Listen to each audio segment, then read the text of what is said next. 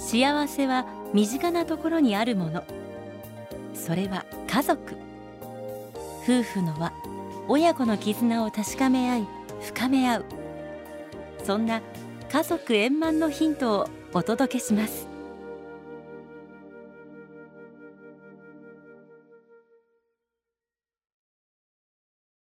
家族円満。第1229回。この番組は天理教導遊者がお送りします。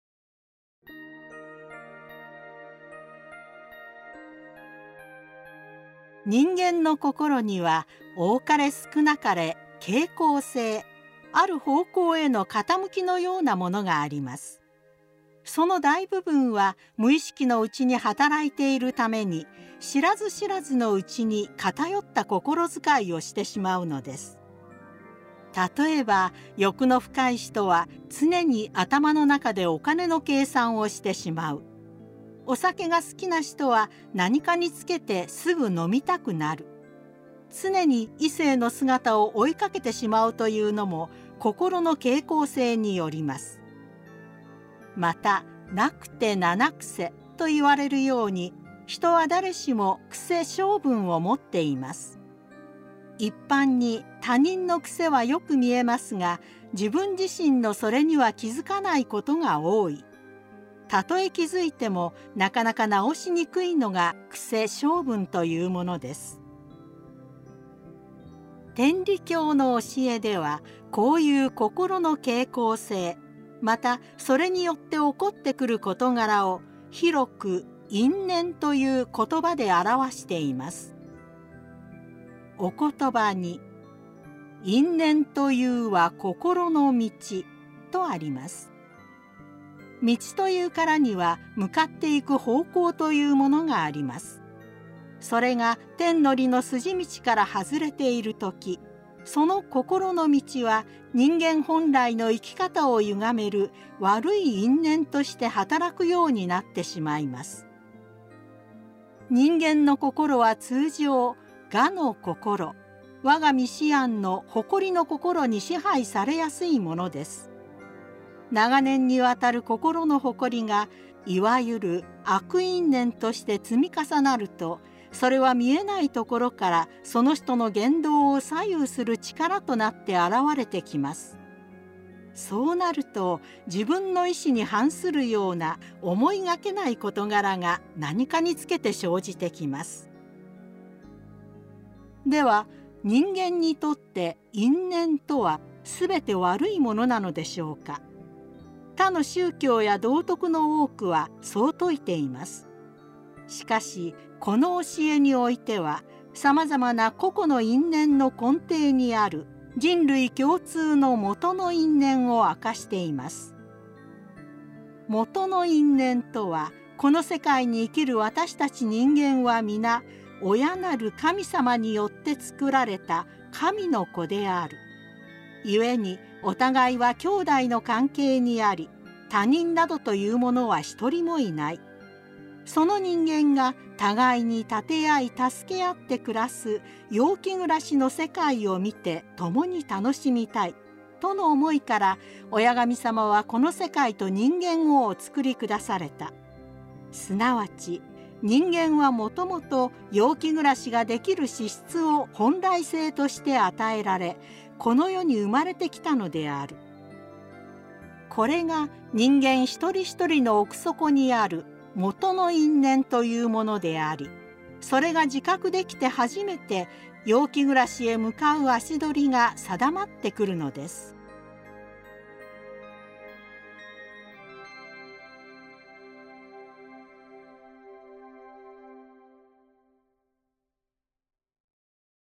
親神様に喜んでいただく。大阪府在住山本達則天理教では神様と人間の関係は親と子の関係と同じであると教えられています。よく親が子供の大切さを表現するときに目の中に入れても痛くないということがあります。それぐらい親にとって子供はかけがえのない存在だということです。私も4人の子供を与えていただきましたがやはり目の中に入れても痛くないと表現したいぐらい子供は愛おしい存在です。一方で私は親としてその時々の子供の言動に対して判断を修正したり間違いを正してやったりを繰り返してきたように思います。もちろん子供はその時々の価値観から親の声が疎ましく感じられる時があるということも自らの経験を通して理解しています。親は子供を愛おしく思うがゆえに時には厳しく接することもありまた兄弟がいれば当然平等にと思います。それらは日々成長していく子供に対して先々間違いのない人生を歩んでほしいと願う上でのことでありまさしく親心です。天理教ではこの親心が人類の親である親神様から見たすべての人間に対しても同じであると教えられているのです。親神様は私たち人間に互いに立て合い助け合って陽気に暮らすことを望まれています。その一方で親神様は人間には欲望があり損得感情の心もありさらには人の好き嫌いもあるということを重々ご承知です。目の前の出来事に対して自分がしなくても誰かがしてくれる。自分一人でするのは損だと損得や好き嫌いで振り分けて自分本位に捉えて行動する。しかしそのような言動を続けるうちは陽気暮らしにはたどり着けないのです。あまり得意じゃないけど誰かが助かるなら自分がやろう。ちょっと苦手な人だけど自分から笑って話しかけよう。そうして親神様はどうすれば喜んでくださるかという思いで自らの行動を変えることができた時きっと親神様は飛び上がるほど喜んでくださるのではないかと思います。私の子供は4人とも天理の高校を卒業しそれぞれの歩みを進めてくれています。長女が高校卒業後の進路を決める時彼女がやりたいことがあるのを私たち夫婦もうっすらと感じていました。しかし私たちが彼女に望んでいたのは天理教の信仰をもっと深く学ぶために天理教校専修科という学校に進むことでした。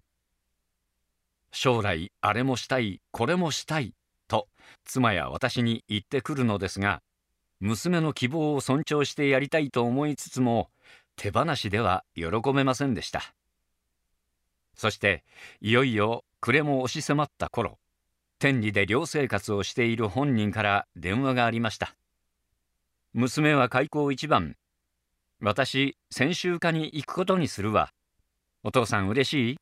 と言うのです。私は突然のことで「そうかそら嬉しいよ」と喜びを噛み殺したように返事をしましたが内心では飛び上がるほど嬉しかったのです。先週課に行くと決心してくれたこともそうですが何より「お父さん嬉しい?」と聞いてくれたこと。つまりお父さんとお母さんが喜んでくれるならと考えて進路を決断してくれたことが何より嬉しかったのです。子供が親に対して嬉しいことをしてくれた時親はどんな気持ちになるでしょうか。私はいつも以上に子供を喜ばせてやりたいという気持ちが強くなりました。と言って大して策のない私は電話口で「今なら何でも買ってあげるよ何か欲しいものはあるか?」と月並みなことを言いました高価なものを買ってやるような余裕はありませんでしたがとにかく娘を喜ばせてやりたい一心でした娘はここぞとばかりに「デジカメが欲しい」と言い冬休みに帰ってきた時にあれこれと工面してデジカメを買ってやりました。当時の私にすれば大変高価な買い物でしたがお釣りが来るぐらい全く惜しいとは思いませんでした。その時私は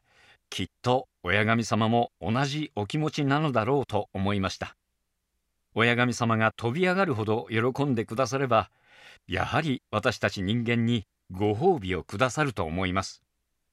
それは人との出会いやさまざまな場面でのタイミングなど自分自身の努力ではどうしようもないところに喜べることを用意してくださるというご褒美です。そのご褒美をたまたまと捉える人もいるかもしれません。しかしまいたる種は皆生えると教えてくださいます。こうしたらきっと親神様はお喜びくださるだろうとの思いから出た行いは必ずお受け取りくださるのです。